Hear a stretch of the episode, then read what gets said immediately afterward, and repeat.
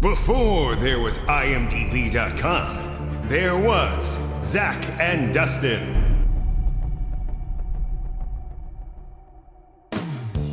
You know those guys who think they know everything about a movie without having to go on the internet to look it up? Well, that's us, but maybe only for the years 1981 through mid 1989. No, I'd say late 1978 through early 1992. Either way, we know movies, and even more specifically, we know soundtracks from those movies. Yeah, this is $2 Late Fee with Zach and Dustin. This is the podcast where we pick a movie and soundtrack from our youth that we loved and see if it still holds up today. All in the spirit of positivity and togetherness. Thanks for listening. On to the show.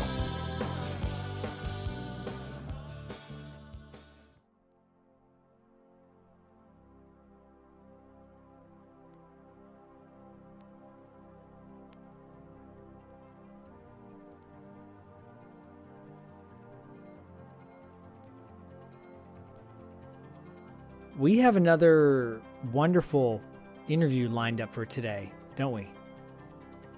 We got a we got a really good one. This is like um just from the perspective of again somebody who and I say again because we always say this, but like somebody who we kind of grew up watching, who we had an affinity towards. We're like, "Oh, that's a cool, that's a cool guy."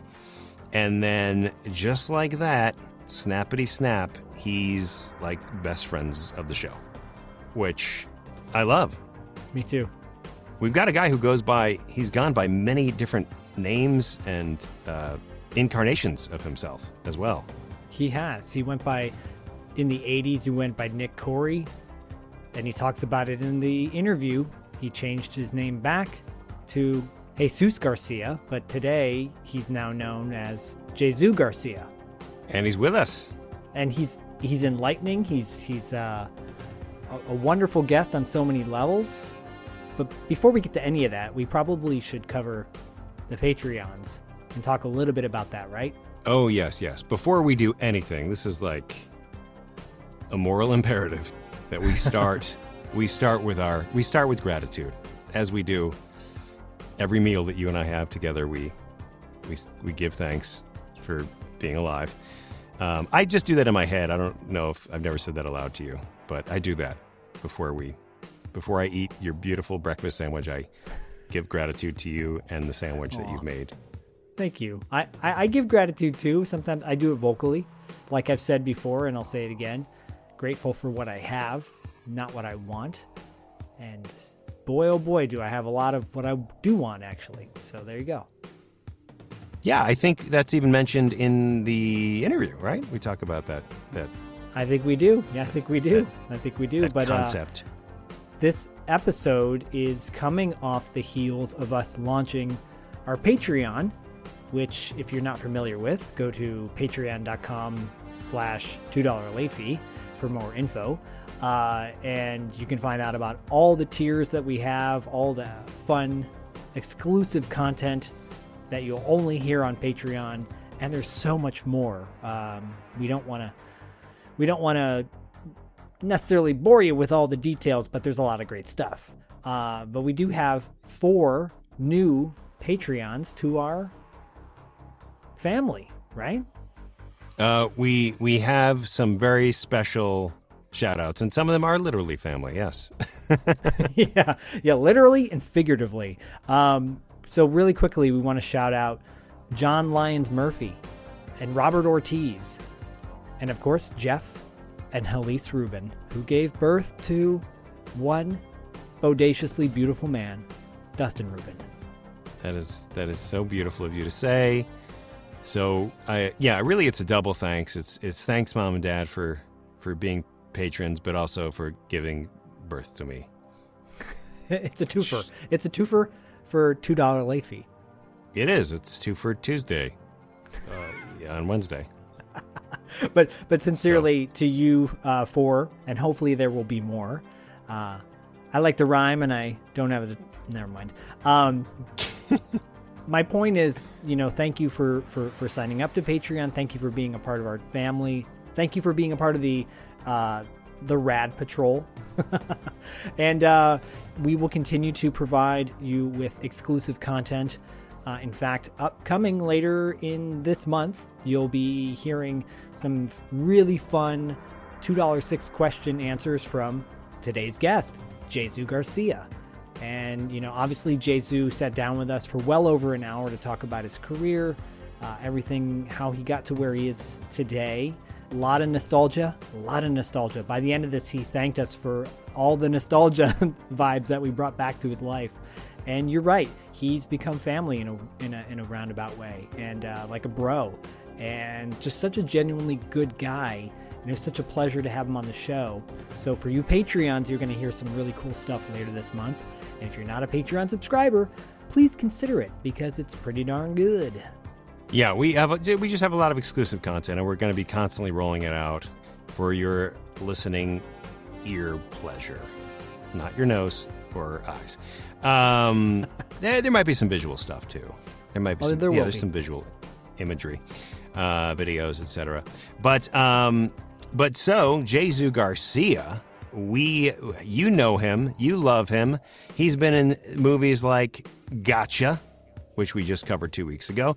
He's been in Wildcats, which we haven't covered, but it feels like we have because we're always talking about it. And of course, uh, Zach's favorite song, "Show Me How It Works," uh, available now on Arista Records uh, for 1995. Uh, those are those are kind of our our our main main draws of today. Um, but we do cover a lot of different things, uh, including um, spirituality a little bit, the process of acting, which I found really fascinating, how he approaches Likewise. things. You will hear uh, Jsu reference a man named John Roger. He's Jsu's spiritual teacher uh, who founded the Church of the Movement of Spiritual Inner Awareness. And he'll, he'll talk about that. So, just, just for reference, uh, when he says John Roger, that is who he is uh, speaking about. Yeah, yeah, and very fascinating stuff. The thing is, Jsu, he's been on podcasts before and he's talked about uh, A Nightmare in Elm Street, which a lot of people obviously know him from. But you know, we wanted to dig a little bit deeper. I think we even brought up Miami Vice, his uh, his two episodes on Miami Yes. on Miami Vice, and off air we talked a little bit about Murder She Wrote. So we'll have to have him back on the show and ask him about that. Uh, but For in sure. the meantime, he is his he's such a such a glowing light and, and, and i mean that in, in the most sincerest way he, he's a really good person he comes across that way and then we've had the pleasure of going a little bit deeper uh, getting to know him off air and just a genuinely good guy and so it's just so nice to have yet again another positive interview on our show and Jsu being a part of the $2 late fee family Couldn't have said it better. Let's uh, hop on into it, shall we? let's hop on in and get ready for Jsu Garcia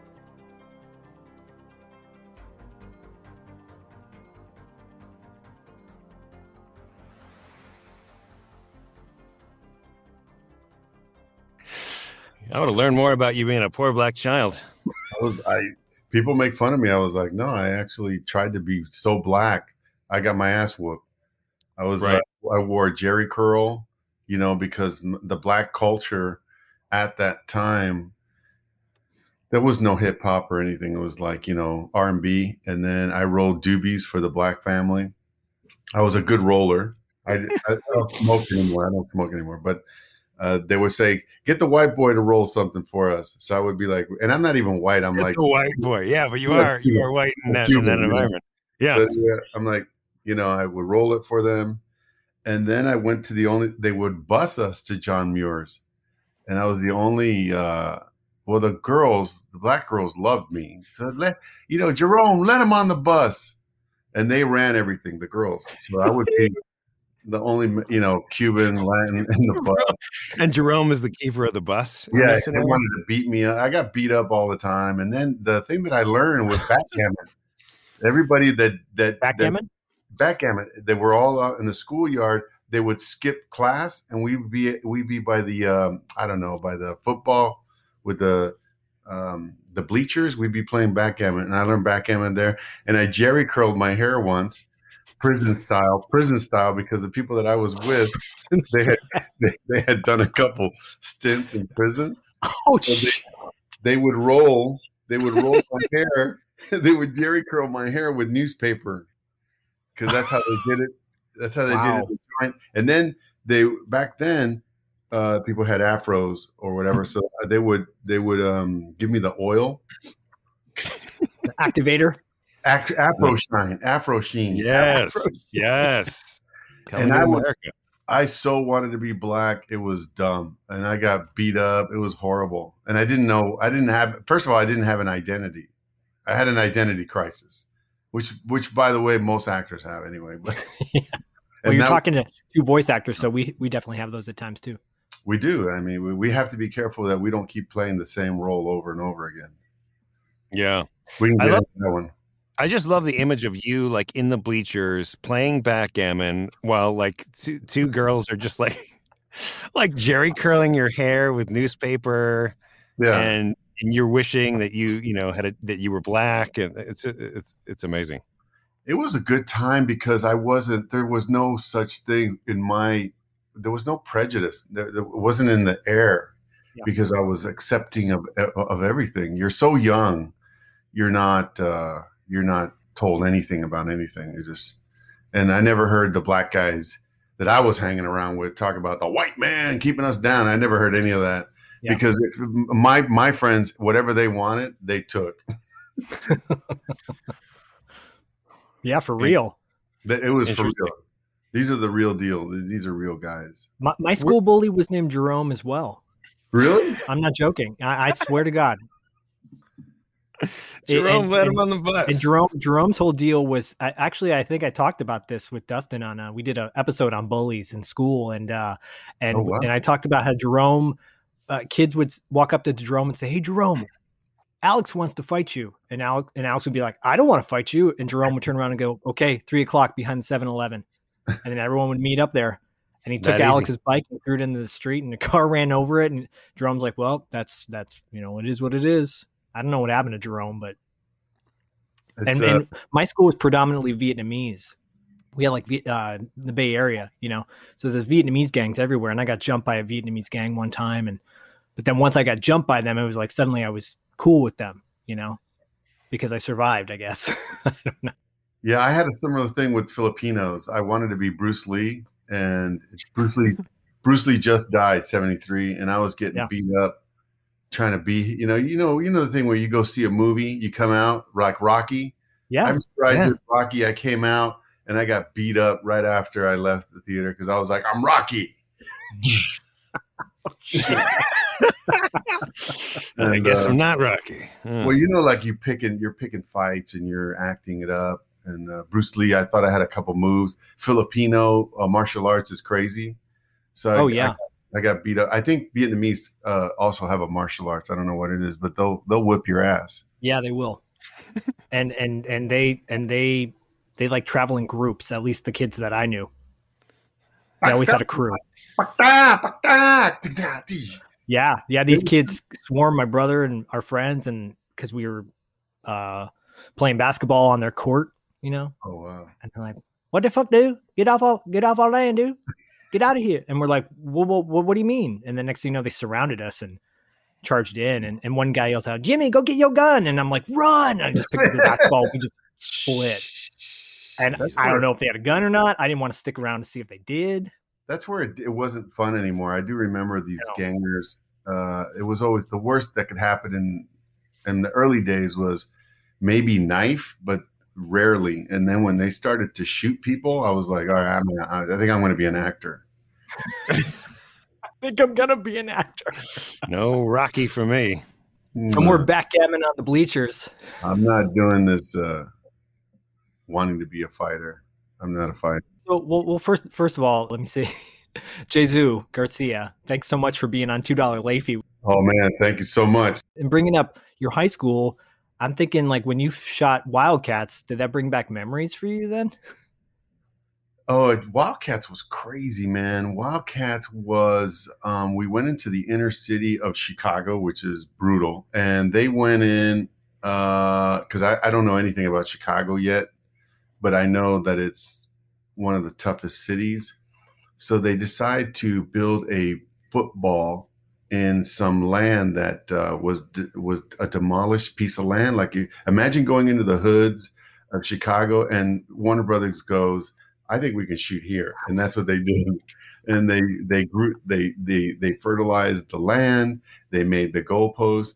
They planted seeds. The grass grew. Winter hit. It was quite cold that year, and uh, and then he cast real real brothers like as football players. First of all, they cast real football players against us. So then when the actors played them in some scrimmage, we got hit hard.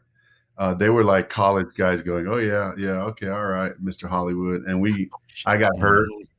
Uh, and then you know how they they they set up uh, a touchdown. It's all fake. It's all a setup, and the guys really don't hit you some people do get hit and they open the hole for you to run in. I was allowed to have one of those touchdowns. Oh, nice. And then you're, you know, as a Hollywood actor, you think you're badass. What I did get to fulfill, by the way, this is a sort of more on the spiritual side of things. Yeah. Um, we want to, as an actor, you want to, as a person, you want to fulfill things that you you thought about in your life that you imagined and I wanted to be first before I was an actor. I wanted to be a wide receiver, hmm. and when I got cast in in uh, in Wildcats, I fulfilled the wild receiver, the wide receiver thing in my head. When they threw the touchdown pass, which was already choreographed, and and my teacher John Roger taught me, hey, take that in as it really happened to you, and unconsciously and psychologically you clear it you go, I did it, fantasy done. Awesome. And uh, I did that in other in a couple movies where I had to get married to the girl. Uh, so you marry, you're done. You know, you're like, uh, you know, you play. The great thing about actors is you can play a role of something you not necessarily want to be reincarnated back to do. You know, like Al Pacino did Scarface. He doesn't have to do that again. Yeah. And hopefully he doesn't have to come back as you know Tony Montana, you know, as a Cuban. Uh, so I got to do you know a war movie and get that out. Wildcats was they they cast all new guys, and you had Woody Harrelson there. Yeah. You had you had um, Wesley Snipes. Wesley, Wesley Snipes, Wesley Snipes, and me. I remember we were like a trio. We were ambitious. We wanted things. Uh, I remember Wesley was amazing because Wesley was always talking about, you know, the progression of black people. You know, he was like, you know, he's Wesley Snipes, you know, but he's yet to be Wesley Snipes, but he's his mind is amazing and he's an articulate black man, you know, and he's he's beautiful. He's a beautiful dude. Yeah. And uh and then Woody was kind of super intelligent but slow but funny as shit. and Woody, like from the I learned hanging out with them that whatever I advised people, I would be completely wrong, including advising myself about a career. Because Woody came up to us coming off of Biloxi Blues. Now that I knew the show off of Broadway, he was just in town. He gets um, Wildcats and he's sitting around. We're sitting around in a jacuzzi just hanging around. And Woody's like, Hey, what do you think? Um, there's this show called Cheers, and they're asking me to come in to audition. Okay, this is how this is how stupid I am. I'm like, Woody, don't do TV because it was, you know, it's we're just coming off of taboo to be in TV. Yeah, very very taboo it was truly, and yeah. you couldn't get out of it. You'd be stuck in it. And Woody goes, and I said, it'll ruin your career. Oh, jeez. and and Woody took the job, and from then on, you know, the rest is history.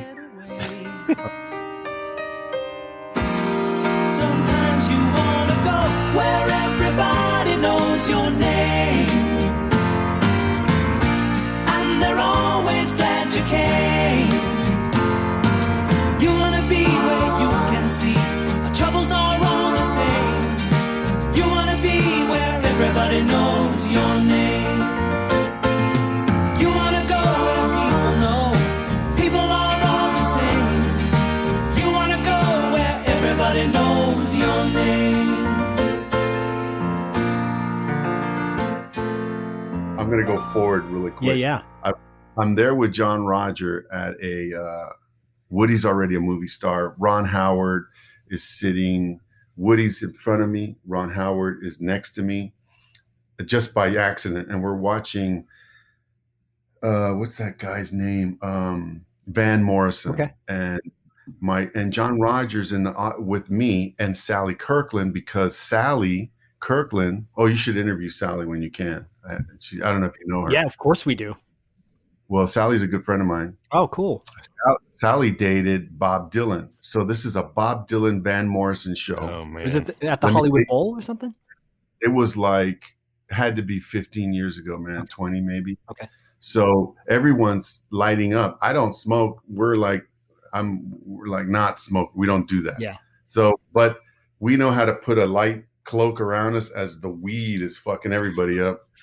And they're lighting, and it's Van Morrison, you know, um, Green Eyed Girl. Into the mystic. that was perfect. Perfect. Yeah, that was Do you remember when we were?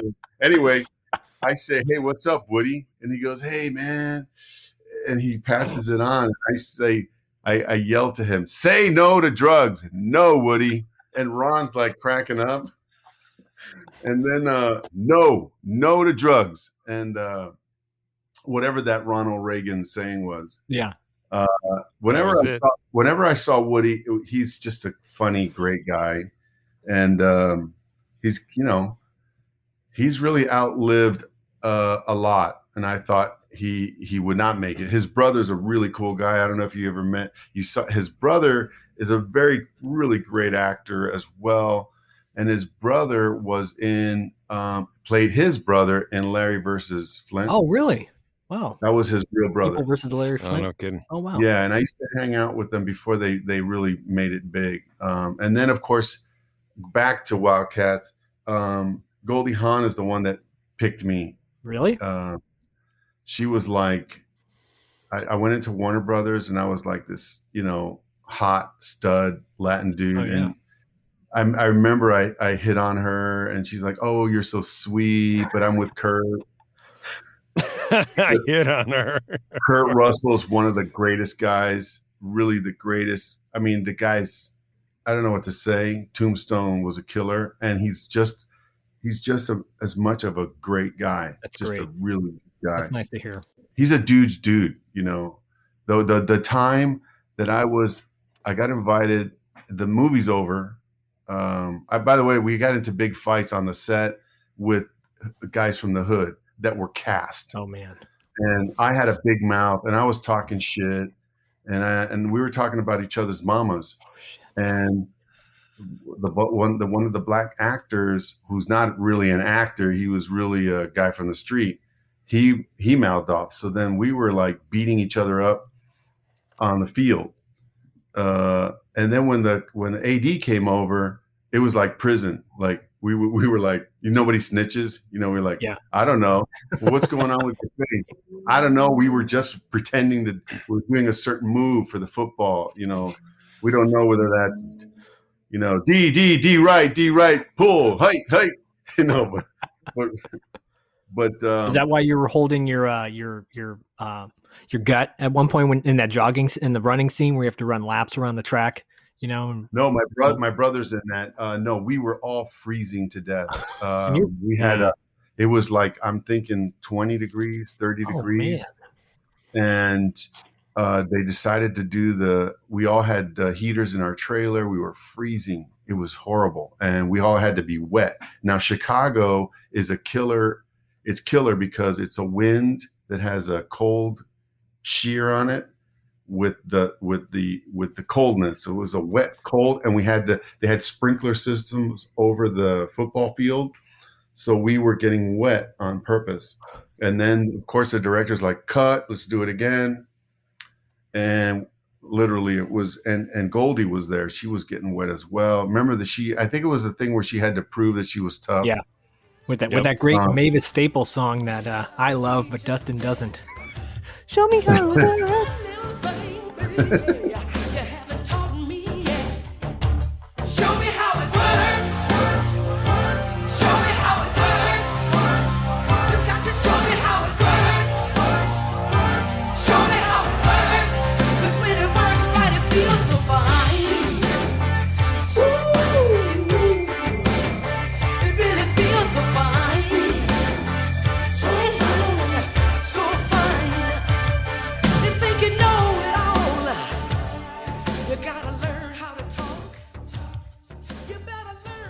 What are you, what are your thoughts on that on that song, Daisy? Do you have any any thoughts on that song? I can't remember anything but LL Cool J. He was a Okay, young, yeah, young You kid. He was a young cat coming in, and he wrote that Wildcat Football. football. Wildcat. I say they call me Tremaine, the ebony lover. I validate the theory when I'm under the cover.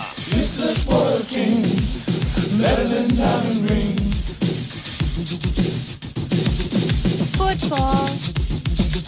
My name's Tarula, I'm a real bad dude, making sounds and noises that are certainly rude. But when we're on the field, my noises aren't art like a and a or a plain old bar. It's the sport of kings, better than diamond Football. I was leader of the team for about a week. My specialty was the quarterback sneak. I was sacked and attacked, my bag was packed when I got the word in the form of a bird. You know, now.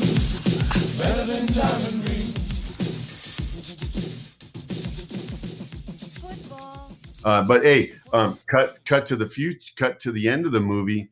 We're having a rap party at Goldie Hawn's beach house with the, some of the cast, uh, and Ted Nugent's playing uh, for us. when Ted I, had think- Oh I, I bring my guitar and I think I could play, and it was a horrible scene. Uh, I can't play, um, and uh, and Kurt was there, and it was all fun. And the um, Kate Hudson was Kate That's Hudson was always I was always making her laugh because I would fart. I would make the fart jokes to Kate Hudson. Um, and then uh, the rest is history. Whenever I see Goldie, she remembers. You know, she's so sweet. Well, she she uh I was saying to Dustin the other day how much I love this movie because I idealized Goldie's character because I had a single mom uh, raising two kids and my dad at the time I have a great relationship with him now but at the time it was not good and uh and he was trying to get us you know full-time custody and all that and I just remember relating so much to that and uh Oh yeah, that's right. They fight. They fight for the kids and the yeah right? the husband and Yeah. her. Yep. And, and my brother was my brother was a hothead and you know, my older brother is five years older than me and always getting in trouble and punching things and hitting things. And he idealized you, you know, literally to the point where he's slamming his head into a locker room uh, door. and I'm like, that's why you are the way you are now, Eric. But uh, Well, I was a complete. I must say, you know, I'm. I was just an idiot in the way that I approached acting, and I approached it methody, and it was a comedy, and I wasn't learning about Warner Brother ensemble show. I after that movie, I turned down Heartbreak Ridge. oh wow, and Hamburger Hill. Hmm. They were coming out of Warner Brothers. Then Warner Brothers never hired me again. Um, that way, they were ensemble. They were kidding. They were getting the Latino, the black, and they were like tokenism. Yeah. Like I'm, I hate to use that. They were Yeah, tokenism. yeah. They were getting the Italian. By that, I wasn't the Latino then. I had Nick Corri. Everybody thought I was. Uh, so they get the Italian, they get the black, they get the white, and the nerd, and the you know whatever, and then they put them up against a star and that was Heartbreak Ridge. They were all coming out like that, and um, and uh, and uh, I don't know what I was going to say, but um, Well, that you weren't you weren't feeling it. You, you didn't want to be part of I that system I beyond wasn't Wildcats. feeling it. You know, I took myself out of the system. Oh, uh, I was methody, so I I said, okay, this guy farts and hits his head in the the lockers. I'm going to hit my head in real lockers and eat beans all day long. And I remember, I remember we were in, you know, the tunnel, the tunnel before the the football players come out to the field, Sure. and cameras outside. The director's a famous director. Michael for, Ritchie. Yeah. He's huge, uh, multi cameras on games, the choreographing of football games and things like that. This guy can do. So they're waiting for us to come out. Goldie in the lead. We're all you know piled into the the, the closed No. tunnel, and I fart, and and it's and then there, the action is delayed, and you know, and Goldie smell, Goldie smells it with some other guys, and then Goldie yells at me, and she goes, "Jay," she goes, "Nick." Stop it. You don't have to really fucking fart movie. And and uh and that's when I, you know, that's when I went, uh, I'm doing something wrong. And then I always was. Then there was protest within the crew about wanting rights. I always seem to pick pick the wrong side of. I'm going to help them. Yeah, let's fight against the system within the, the within the production of the. And then you're just, uh, you know. And then my brother was selling weed to the cast. You know, I brought I brought my my hood uh, my my hood brother, my real blood brother, half brother. I thought I can give him a break and help him. You know, Goldie loved him and everything, and he worked as an extra. And before you know it, he had a whole like circuit of selling weed to everybody, and he was Mister. and, I was, and I was like, stop doing that. anyway, he went back to his thing, but uh, I changed my behavior of acting after that because uh, I don't know. You're young. I, I was young. I was stupid.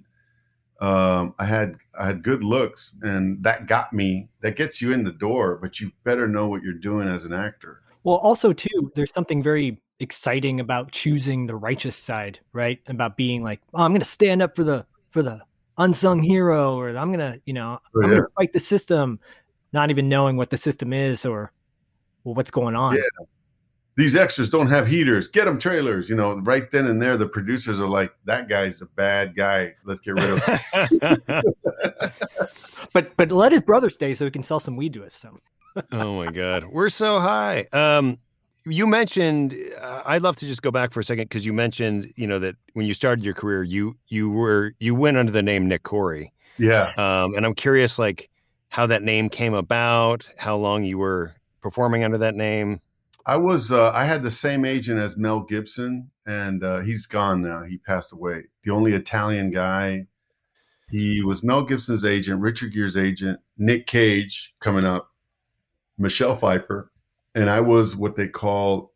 It no longer exists. It was called a. um, um, I forgot the term, but you're a you're you're a you're the you're on the actor that wants to be uh, to work. He's on the side of the of the agent under the table. like hip pocketed. Oh, hip pocketed. Yeah. Hip pocket. That's it.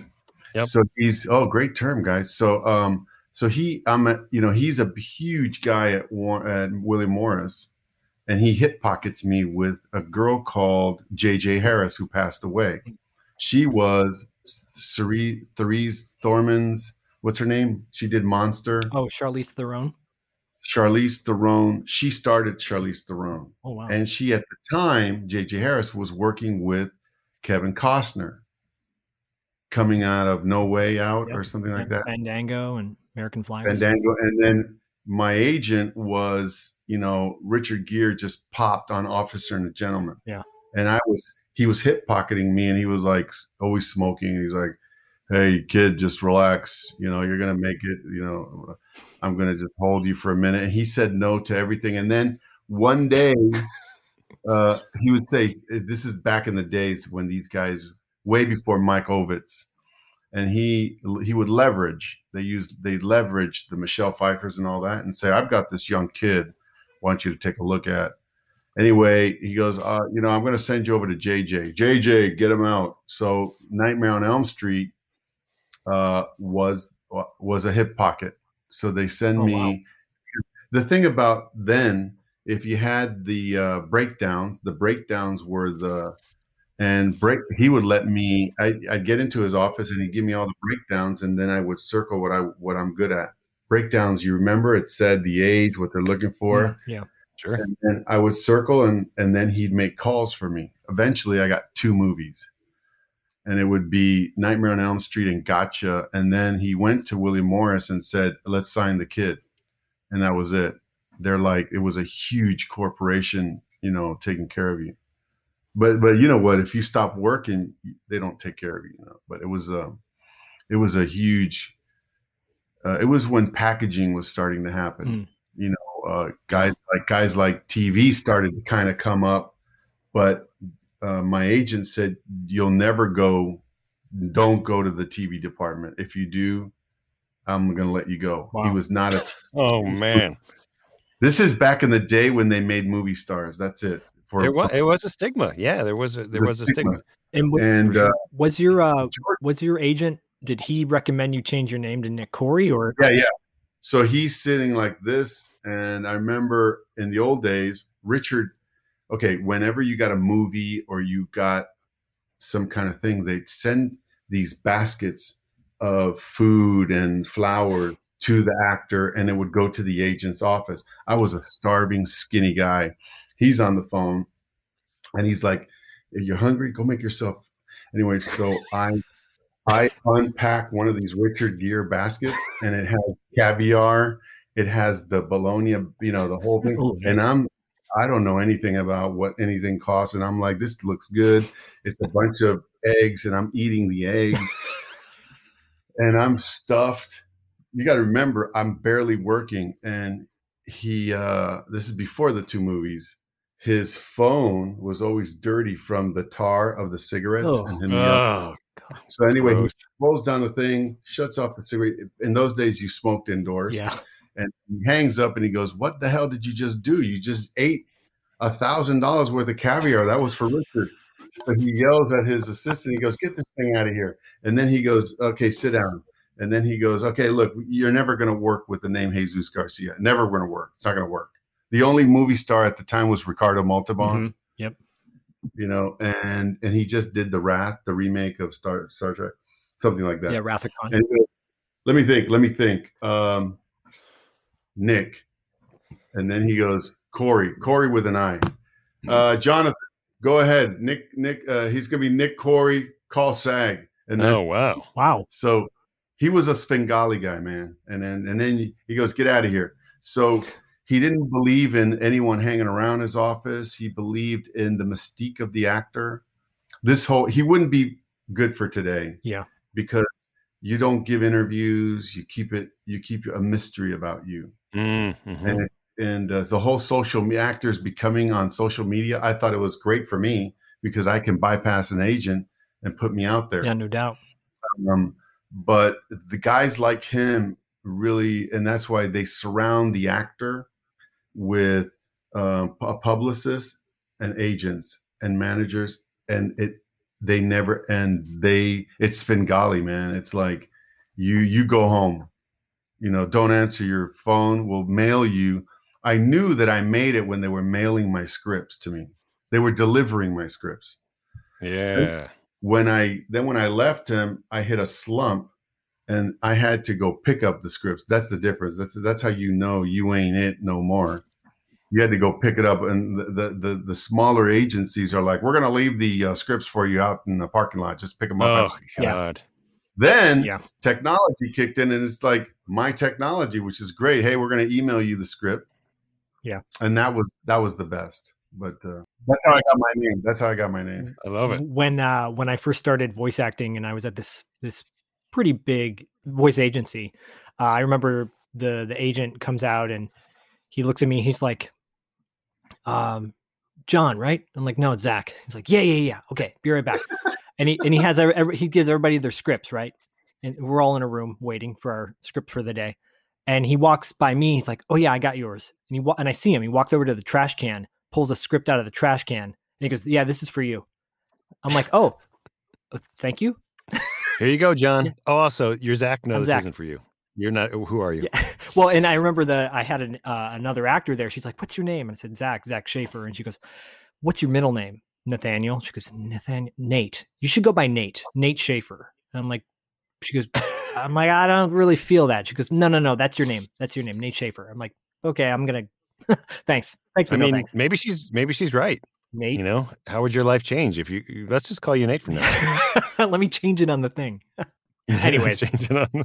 Well, we did. Uh, I ended up use, asking my teacher, um, who was a great numerologist, and I said, "Can we numerology the name? It's super important what your first of all your birthday. Totally. uh, wait a minute, your month, your day, and your year is your number. You can do it for your name, and uh, and and it's a vibration. That's all it is. So Nick Corri was sort of like, okay, I've done that vibration, and it's a little bit harder when I went to my name is Jesus Garcia, Jesus Garcia, and the reason I changed it, I was ashamed of the name, not anymore.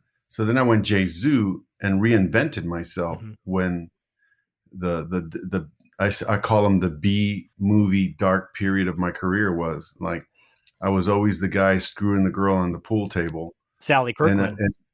in, in a Harvey Car in a Harvey Korman kind of way in a on cable, and you can never get out of that. You know, it's a it's a rough Yeah. road. It's- Yeah. Yeah. you you can go to IMDb and you know you can talk to someone. It's not a negative thing, but the, these guys, the guys that market this, make gazillions of dollars, but the actors make nothing. Yeah. You know, and they they started to weasel around the union. I love SAG. Mhm. Thank God I have a pension, but they they got they really uh uh what's it word it's it's uh it's called when you uh um abdicated uh screen actors guild abdicated little by little and eroded when they would protect the actor. You know we we were we we had to fly a certain class when we got a job. Hmm. and there was a certain rate you can never go under. Well they broke all that. And you know they can hire an actor for like a hundred dollars a day call it deferred. Yeah. and some of that stuff might not ever show in your pension uh, and then they were once they used to protect the actor with the agent right?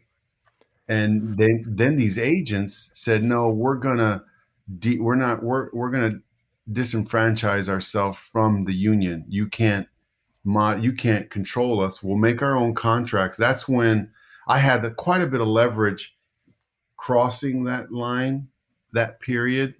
And then once i quit you can't get back into that line. Yeah. the leverage the leverage was i'm not giving you my residuals. Kiss my ass. And now these contracts are horrific for the actor. They take everything. Re- uh, residuals for life and um you know in the old days the the the it was an it was a it was a screen actors guild approved contract for agents. Incredible. And they can only take three dibs on your on your on your residuals? I mean i'm, I'm sure you know you're working and making money and you know who's taking it. Um, but if you've already got a leg a leverage you can get rid of all that and get a lawyer like jack nicholson. Yeah. you know Well, you're, you're speaking to just a greater global issue. I feel like, as far as, uh, I mean, not not necessarily global, but you know, SAG is eroding for sure. for sure And and what happened, you know, there was this commercial strike in 2000. Not that I'm going to wax on about this, but it is one of my favorite topics that you're speaking about because the commercial strike, you know, led to this realization that like, oh, we don't really need to play by the rules, and we can still get people who you know maybe are not as talented, but are going to do whatever we need, and and then maybe another thing we can do is just you know get these like umbrella companies these these shell companies that are overseas and you know what? I'm coca-cola but i don't want to make a commercial for that much money so i'm gonna you know make it for this m- uh, amount. But you won't be able to know that it's me unless you're Yeah. really following the numbers which you know the union's not. So it's just it is you're right. There's there's there's not protections. I think we're really in trouble and there's always somebody that'll do it in this industry like there's always somebody who's like i don't care if it pays $10 I started to not. I didn't want to be a victim of it. So okay, so if you hire me, you got to be SAG. Okay, because because I never broke that rule. Yeah. But we're gonna negotiate you and me. And here's where I got most producers when they would come up to me and they want to do force uh, force call, which is 12 hours. I think you guys know that. mm-hmm. Force calls where you can negotiate. It's a beautiful thing. So you're working all day on the set, and they go, "Hey, man." A producer goes, "Jsu." Uh, the AD comes around. Hey, Jsu. The uh, can we get Jsu uh, to come in and talk to uh, Mike? All right, we're getting Jsu. All right, over. So you get over there. Jsu walks over there, and they're like, "Jsu, we want to talk to you about. Yeah, we need you to come in earlier tomorrow. You know, it's fourth call. You know, you work. You know, this, you can either get a you can either get a meal penalty or you know you can waive it. And then this is where i say oh so you want me in tomorrow? Uh-huh. You know the tax you know the tuxedo that you uh and that watch right that i wear for the costume? You know they they you guys really you guys tailored it to me. It's at least two thousand dollars right? Wouldn't you say that? Oh yeah yeah jay-z I go. I want the watch and the suit. And they go deal so that's how I. a lot of actors actors, when you get to a certain level, they just give you the the props. Yeah. Yeah. Uh, but low budgets, they're not. No, Jay Z, we're gonna wait till we're cutting and editing and seeing if we need to. go back. Right. We might need it again. I'm taking the tuxedo and the. So I started to work it to my advantage. I was like every man for himself, Yeah. essentially. Yeah, you have to. So Well, you know, it, it- I want to go back a little bit to Gotcha in '85.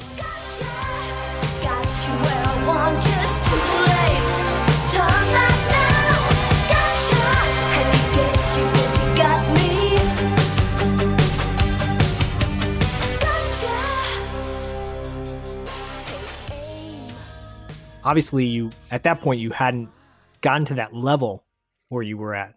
You know, where you could. it was it was sick money though, sick money. Yeah. it was a studio. They were giving you um, per diem. My producer, Yeah. my producer ended up being he's dead now. Peter Macgregor-Scott. He produced all the Batman movies. Yeah.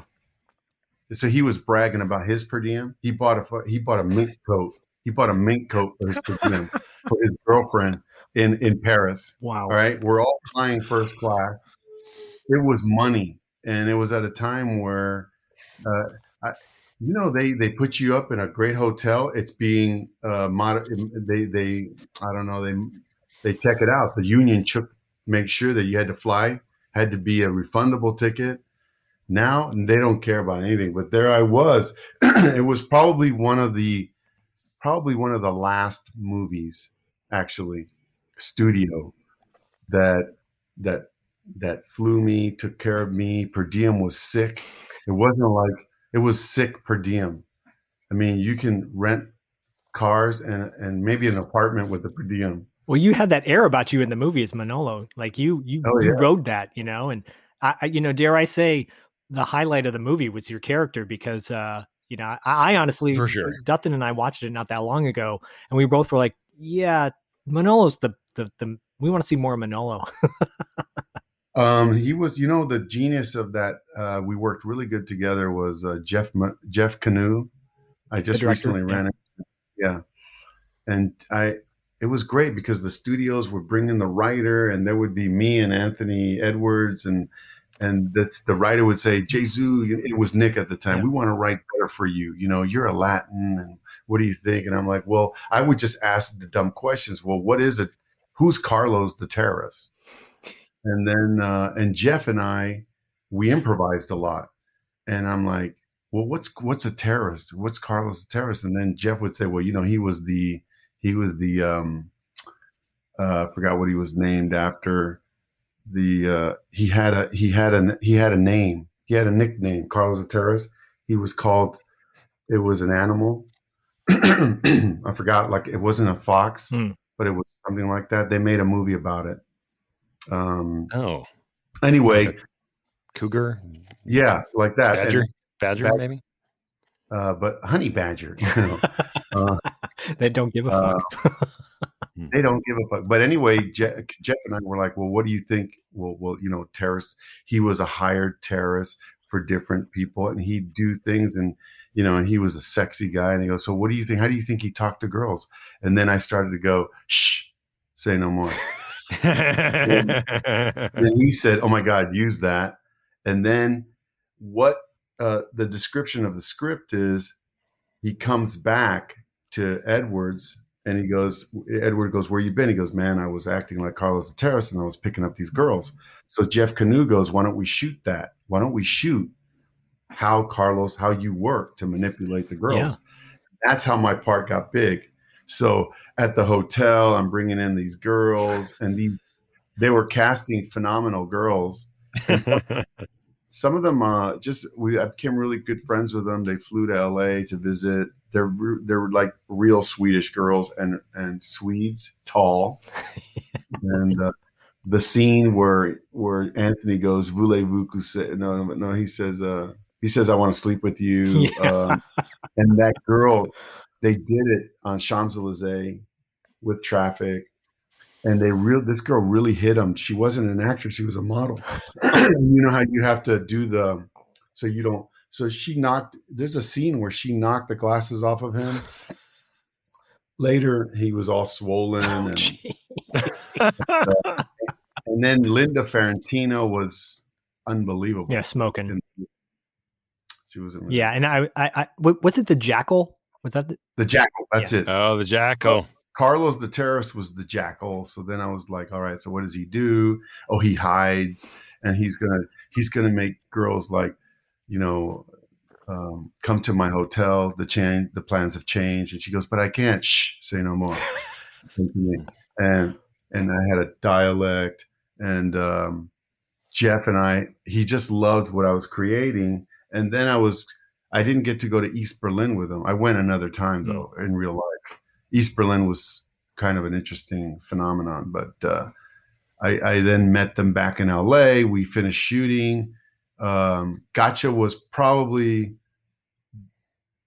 that movie is where the studio machine was behind me. But they were also behind uh, Steven Bauer for Scarface okay? Yeah, and I had auditioned for a smaller role, but I didn't get it. And Oh. both of us were the Latins, like studio guys, and they were making all sorts of propaganda for us. Hmm. Scarface blew up. Uh, Gotcha did not. Yeah. And then you know, you know, you're somebody. Your face is on the in the in the commissary at, at Universal. Your Oh face wow. there with Steven Bauer, and you're the actors. You're the actor for Universal. It's almost like you're a studio actor. That was probably the last, you know, where you're a studio adopts you essentially. yeah. I think he And did Thief of Hearts after that, and it didn't do very well. And we, I think, I I fizzled out and went, you know, sort of. I, I wanted to be a movie star, and I did weird choices, you know. Well, you but that's you went you you were saying how like TV was such a taboo at that time, and you and you didn't want to ever do that. But then a couple of years later, you went and did uh, you know Miami Vice, which to me, no, no. Miami Vice was my my start. oh really? Yeah. Oh wait, wait, wait. No, you're right. You're right. You're right. Uh, yeah. I mean, it might have been in Uh, the, like '84. no, you're right. You're right.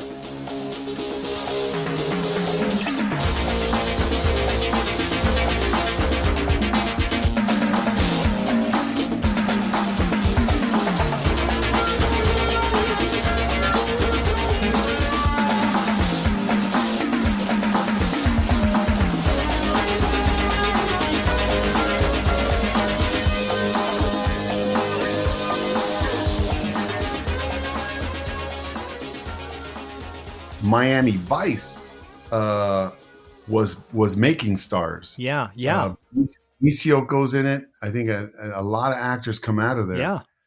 So it was- Everybody. you're Yeah. right.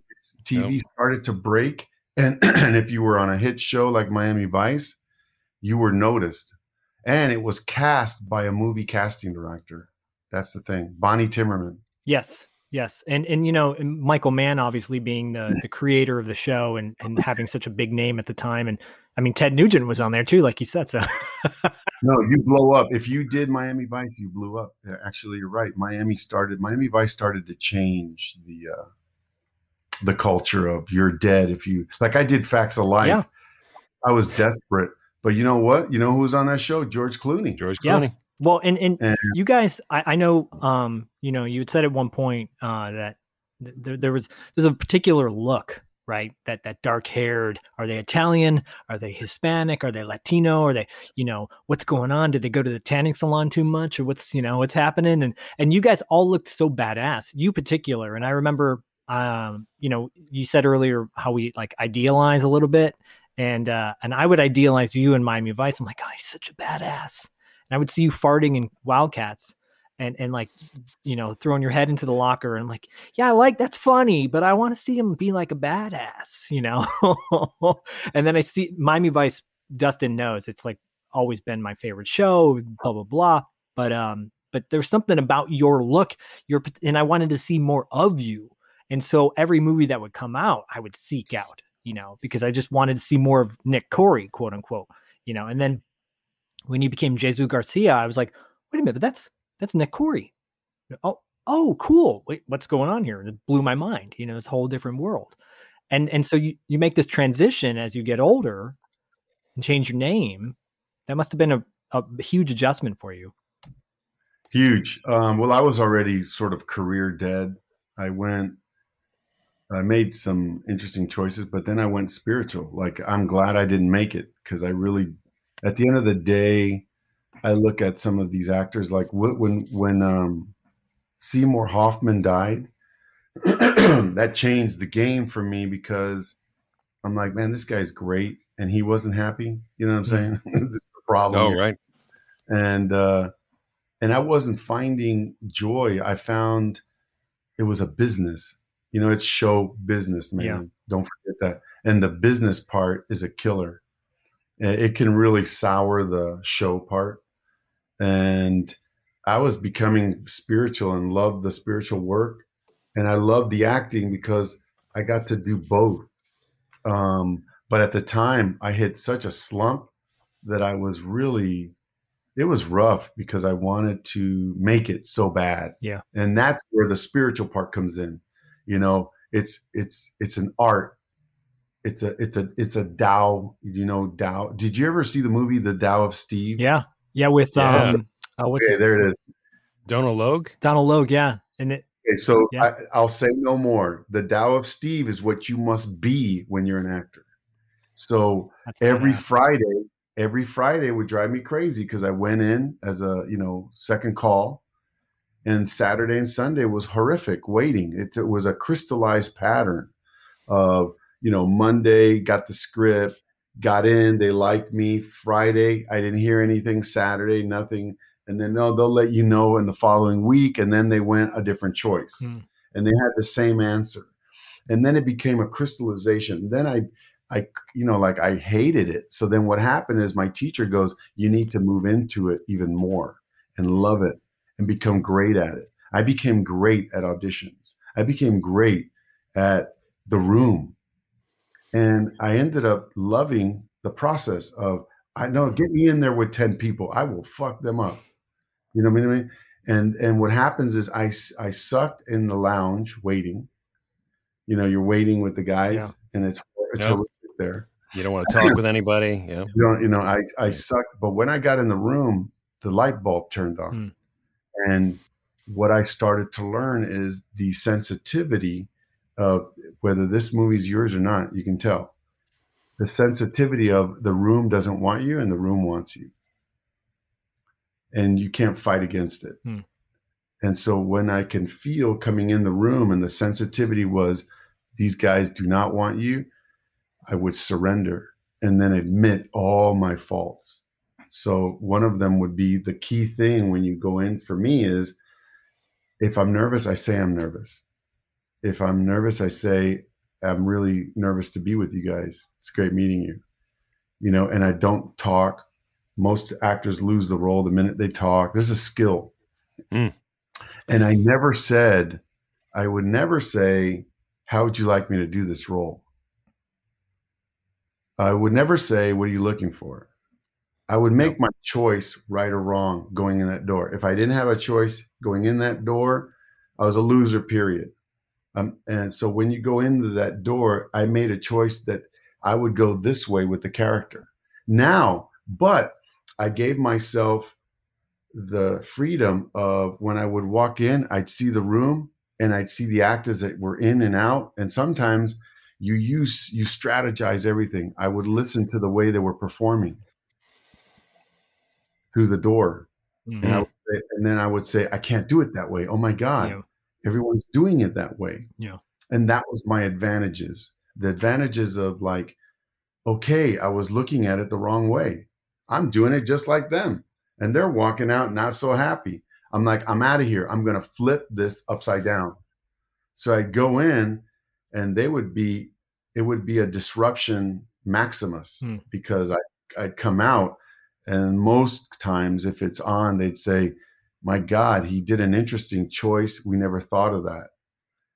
And whether I got the role or not, it set the tone for the next guy that does get it, that they tell him that's the choice we want. Interesting. Mm. So even if I don't look the part, it's not your fault. You can't take it personal. Right. Well, But- they they've they made up their mind in some cases the second you walk in the door. That's right. That's right. I mean, so what you're saying is fascinating Yeah. because it really is just comes down to you just making a choice you making a choice. and and if you and don't not make a choice, you're dead. You're dead. Yeah, and not and not putting this added emotional weight. I mean, what I'm getting from what you're saying is like, don't put this added desperation, don't put this added whatever on the room. It's just like, here I am, this is me. I'm making a choice. I'm confident in my choice. You know, you guys, if I'm not the guy, I'm not the guy. But but I love that. Um, desperation smells. Uh, horses. If you, I don't know if you've ever ridden a horse. Yeah. It knows your, fears. Yeah, It'll buck you and play you. yeah, They'll play you, so you never. By the way, you can express your fear. You can say, "Hey, yeah, this is like." Uh, I rope a dope. I'm known for to be a rope a doper. I make it look like I'm I'm bad in the corner, and when you come close, I knock it out, knock it out of the park. and then I never memorize the material. I get used to it, and I always have it here with me. Never, I, I, mean, I got really good at it. I really got really good at it, and to the point where it was a, it wasn't about getting the movie. It was about nailing the audition. Yeah. nailing the Yeah. The character and how can I turn him? What what's interesting because if because I'd go to the meeting room, it'd be all my Latin friends, and they'd be all talking about the rents they got to pay and the mm-hmm. mortgages, and they just had their third kid. You know, we're all fighting. We're gladiators. Yeah. we're gladiators to the death. So we all have to take each other out. That means seven people won't eat. You know what I'm saying? Yeah. It's almost like that That's true. and then I'm thinking sometimes I'm like, well, this this role's not worth it. I'm going to throw it. You know, like a like a boxer throws the fight. Yeah. I threw I threw a lot of auditions, Mm. but I threw them. It was such freedom. You're in there. You're by the way, you have to be financially okay. You can't be desperate. Yeah. If you're desperate, you're going to chase it like Vegas. Yeah. Basically, I see a bunch of my friends, they're fucking desperate. So I throw at this point I have freedom because I don't want the role now. But I want to play and guess what? You get the role. Why? Because you just Yeah. went a whole you went a whole other level. You went a whole other level like wow, you're creative. The spirit of this game goes, well, you're the guy because you don't want it. Yep. The, and it, it's it, and he, and I've been I've been the desperate guy, and it's it's horrific. It Doesn't like work. Yeah, when you dress like the character. You know, uh, it doesn't work. I remember I walked in one time as Fidel Castro. It was horrible. Did you have? uh did you, I hope you didn't have like Swizzler sweets or anything like that in your mouth. No, I had the whole thing, and you know, one time I brought knives to the set Wow. to the room, and they're like, hey, you know, please don't whip out the knives. Yeah, like, maybe. mm, Yeah. So there's so much to take in there, but you brought up spirituality being so important. And when you say spirituality, are you talking about like organized religion or no, not religion. Uh, Tao is spirituality. Yeah. Tao, Taoism, if you ever read about. it. yeah, Taoism, an actor, it for an actor forces either you do drugs and numb yourself, or you're forced to do some kind of meditation in which you go to the center of observation, mhm, so you can just watch your nerves, watch what you're thinking, cut the bullshit out, lower it, and then zero in. You know, the greatest thing that we all do is perform in that moment. Uh, all spirituality talks about be in the moment. Yeah. Uh, you know, Ram Dass talks about here and now. Why? That's why actors love it. When they say action, it's the first time they're not thinking of the future or the past. They're in the moment. And that's why everyone goes, man, that moment in that movie, because it's a moment in which universes stop Hmm. and they align themselves in you. And uh, performances are like that because you're in the moment. You're not thinking of the line, you're flying. That's why it's addictive. It's not about other than you do hit a Taoism, you do hit a a zone. You know, there was a book called The Zone. You know, Mhm. you hit a zone, whatever word you want to give it, when you're on it and you're flying and it's take two and I nailed it, it's zone. Yeah. You know, every time I thought, but here's the other, here's the irony. Every time I thought I nailed it, I didn't. when I was unsettled by the performance is when I got it. Yeah. Interesting. Interesting. And uh, uh, when when people say, "Yeah, man, I nailed that shit," Yeah. uh, no, you didn't. Yep. because that means you were controlling it. Hmm. When you're out of control and you you you know you you did something because you're unsettled, you got the role. And I used to love the room when the room was quiet. You're not going to get the role when they go, "Hey, Zach, it was great seeing you." Yeah. Dustin, wow, amazing. You won't come back. But when they're like quiet and they write something and they go, thank you, you know, you're looking at something might happen. Hmm. Who knows? But you walk away satisfied that you performed the way you said you were going to do it. And then when they call you, it's a surprise. I, I used to love those auditions. And that's what my teacher taught me is embrace it embrace your your judgment and fear about it. Because i used to judge casting directors. They don't know what they're talking about. And it became a stupid game of a distraction of not getting the role. What am i what am i doing you know? And the conversations with i became very uh uh you know explosive with the casting director. Mhm. and was like no from at one point i ignored them you know? I got into me did you read the- what are the, when you come in they go did you read the script? Yep. Are there any questions? Nope. And hit it and leave. You get the part all the time. Are there any questions? No. You cannot ask a question that takes you out of the moment. If you have a question you fucked yourself.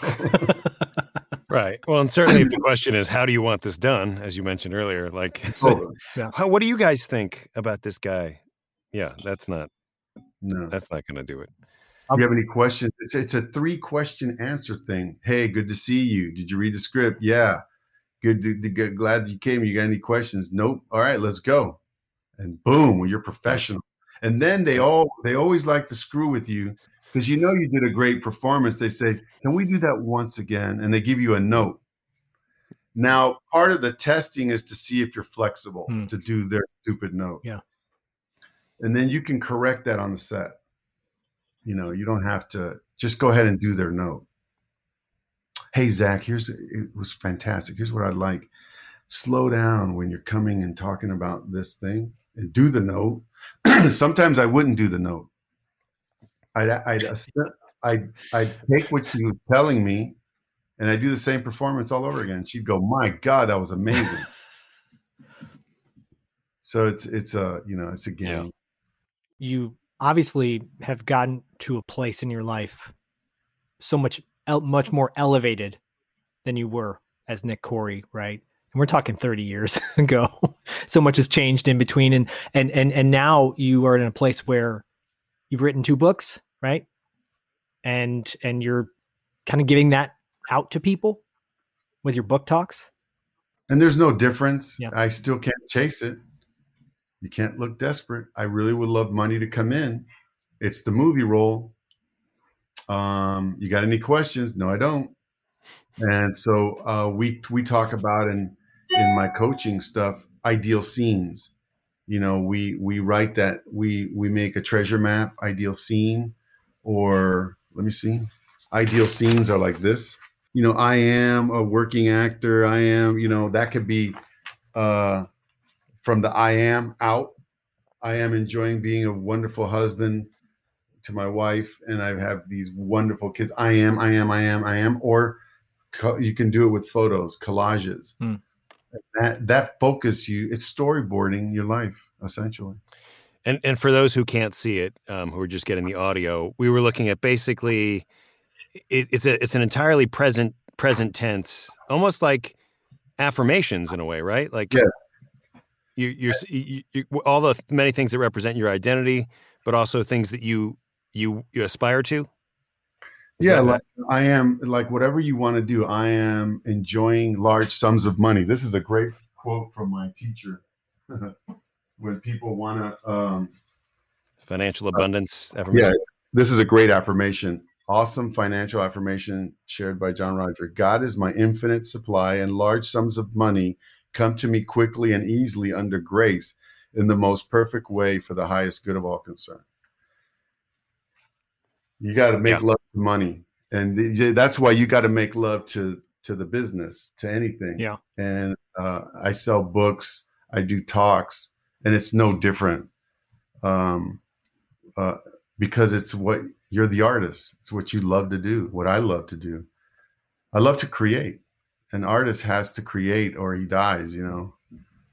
So before I wanted it for uh, recognition, and you know, I was, I didn't have a father. Uh, I want to be better. Uh, and then you grow up, and you're like, I think I just want to enjoy the the success rather than like I've got to be, you know, I've got to be better. Like have some kind of internal vengeance. Yeah, yeah, I'm a, I'm an orphan.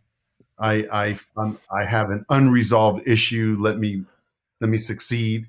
Well, when you start dealing with your unresolved issue, your pursuit for that thing might change. Mm. I tell my son um, on a regular basis, be grateful for what you have, not what you want. And there's something that where you live in that space of Yes. what do I have around me? You know, what do I have? What do I have around me that that I love? You know, and and focus on that, and that will propel you into whatever you want in the future. Because because that energy, that positive energy that you're talking about, that flow, that zone, or whatever you want to call it, once you get into that space where you're not thinking of desperation, thinking of the hustle, like, oh my God, I gotta, how am I gonna get five bucks today? Or how am I gonna, you know, score that job? Or, you know, the minute you start panicking and get in that, in that where you it is true, the fear can be smelled.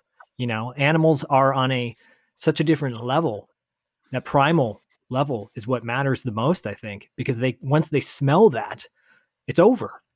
You know, and it Yeah. and if and if you can smell that on, on yourself, you know when you're desperate. You know when you're like, oh no, this isn't gonna, I'm not gonna get this, or I need this so bad. So I tell my son, I say, focus on what you be grateful for what you have right now, you know, and then it takes you out of that mindset of like of the negative. Yeah, I don't know. It's my my two cents.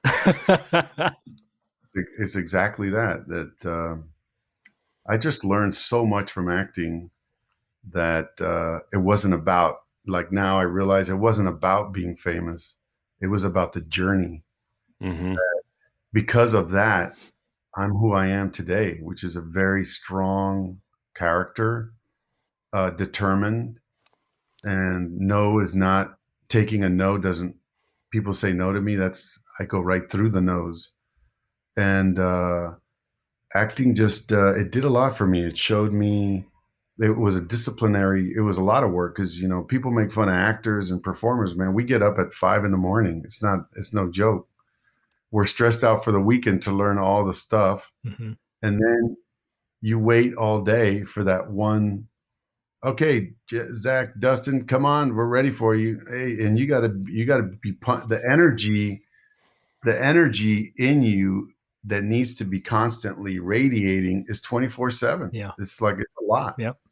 it's a burnout factor too so it's a lot of work it ain't manual labor but it's work it's attention Yeah. A- acting is the only business where a 10% success rate means that you're killing it. yeah Think about that. That's insane. Yeah. like no other business is that way. So but you know i was horrible at math so when people would come up to me when i was uh when i was starting out people were like you know one in a million actors make it and i used to go how does that work One in a you mean I've got a chance? I was so yeah. Remember uh, Dumb and Dumber? yeah, yeah. yeah. I was just like that. So d- does that mean I have a chance to go out with Yeah. you? When, yeah when you're telling me like, you're disgusting. You, there's no way I'm going to be with you. And I'm like, she likes me. Yeah, there's a chance. I love it. You know, I I, I know uh, we're coming towards the end of the the, the interview, um, and what I'll do. You guys can interview me anytime, anyway. You guys, whatever you want. Blank, blank checks.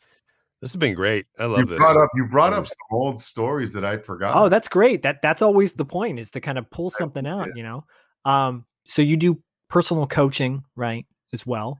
yeah, yeah. I, I do personal coaching. Uh, really, um, more like I don't really I really listen to the person and see at what point where can I help them. Hmm. Almost like not far. I think I'd be an awesome acting coach, but I don't want to do that. But I'm good at I actually one of my my last acting coach says, "I'm not your therapist, I'm your acting coach." In fact, I'd like to flip that. I don't want to be an acting coach Yeah. but I want to be able to just uh, I, I, I, I just help you with something like that, and you look at it, and then you do the change. Hmm. I don't. Yeah. I just reflect it like what acting, real, really good acting teachers used to do. That through your monologue, we uh, Darryl Hickman was a great acting teacher, and so was Peggy Feury, and they can look at you, and as you're you know who was another guy, the Scientologist guy who died? Um, anyway, I forgot his name, but uh, he he won an Oscar for directing uh, Goldie Hawn in a movie. But anyway, he became uh, Milton Katselas. Hmm. Is that his name? I'm not sure. Greek guy. Sounds sounds about as right as It was the Beverly Hills Studios. Um, uh, but Scientology had nothing to do with it. But he was great at making you look at this and you would let go of that thing in you. Yeah. And you would be more centered about your career and your acting. Uh, so but important. it's, you know, uh, yeah, it could be a little, little thing where you go, so yeah, I do some of that. I do that. where where can people like do you have a website or where can people connect with you on this? Uh, yeah, they could hit me up on the email. You know, you got my email. yep, yep. They're interested. I don't have. I'm not really. I don't have business cards or anything. I just go word of mouth. Are you okay with us putting that out there? sure? Okay, cool. Okay. Um so on a on a on a I'm, I'm very straight. Like if if it gets into where they're stalking me, I'm like, I'm going to stalk you if you stop me. yeah, look, I know, trust me. I mean, you never know. That's the thing. we've- a lot of we've- weirdos. We've been uh, on that receiving end as well in in many ways, but uh, but and also respect the anonymity, um, you know, of of the people we have on the show, and I just want to honor that. Um, but you guys are my only two fans in 30 years. I really. no, we're not. We're just the ones you've heard from. I really appreciate you doing this so much. I cannot express to you enough uh, the willingness to come on and do this and just talk about you. I mean, who doesn't want to talk about themselves, right? But uh, but no, it really means a lot. It really does. And and I it, and it's it's a and I don't mean this in a stalkerish way, but it's like no, you're the guy. You're the guy that I want to get the cappuccino for. You know, pick up the tab for you because you just seem like such a so- solid, good guy. the So, commissary. you know, at the commissary. I want to put your picture on the wall at the In commissary. the commissary. you, re- you reminded me of what Jr. used to tell me. He goes, you know what? He was fans of my movie. He used to go, you know what? You know what I love about you? And I'd go, what? He go, I love you and you love you. Hey, there's a great line from a song. There's that's- a band. There's a band called uh, Nada Surf, and they got a song called um, I forget what the name of the song is now, but the line in the song is "To find someone you love, you got to be someone you love." You know, Wow. and that's deep. Yeah, That's true. always stayed with me. I think it's called Concrete Bed. That's the name of the song, Concrete Bed. That's that's that's another reason why people cast people because they they just love themselves, not not narcissistically. No. They they take care of themselves. Yeah. They, there's a Confidence. there's a confidence, a loving thing, and they're like, well, we want that energy on the show. Yeah, Yeah. yep. I love you guys. Thank you for uh, lifting my day. And anytime, Hey, Thank you. you got me. You got me thinking of the good old days. It, there was some fun stuff there. all right Thank on. That that was that was the whole point. Our, our the whole point of our show is to uplift people in some way. So uh, we won't say goodbye. We'll say see you later for sure. Yeah. See you around the bend Absolutely. Thanks so much, for sure. God bless you guys. And what's your kids? What's your kid's name? Bodie.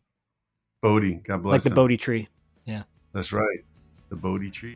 Thanks so much, and we'll talk to you soon. God bless. Take care. Take care. Thanks. Thank you. The world's locked up in your head. You've been pouring in a concrete bed. Your habits ossify. You don't realize you're fried. You're so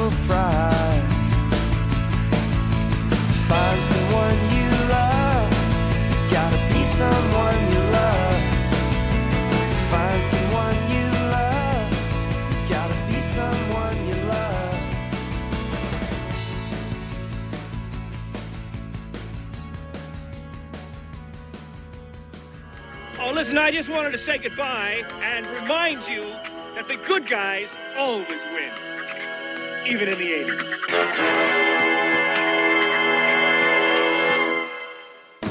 All right. Thanks so much for listening. We really appreciate it. Don't forget to subscribe and give us a four. Is it five star rating? Don't forget to subscribe and give us a five star rating on iTunes. We'd really. Don't forget to subscribe and leave us a five star rating on iTunes. If you listen to us on Spotify, that's great too. And you can find us on the internet.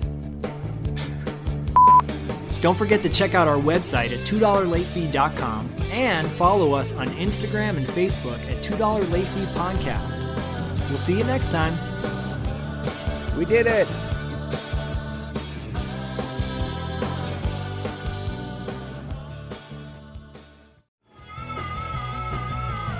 You're listening to the Geekscape Network.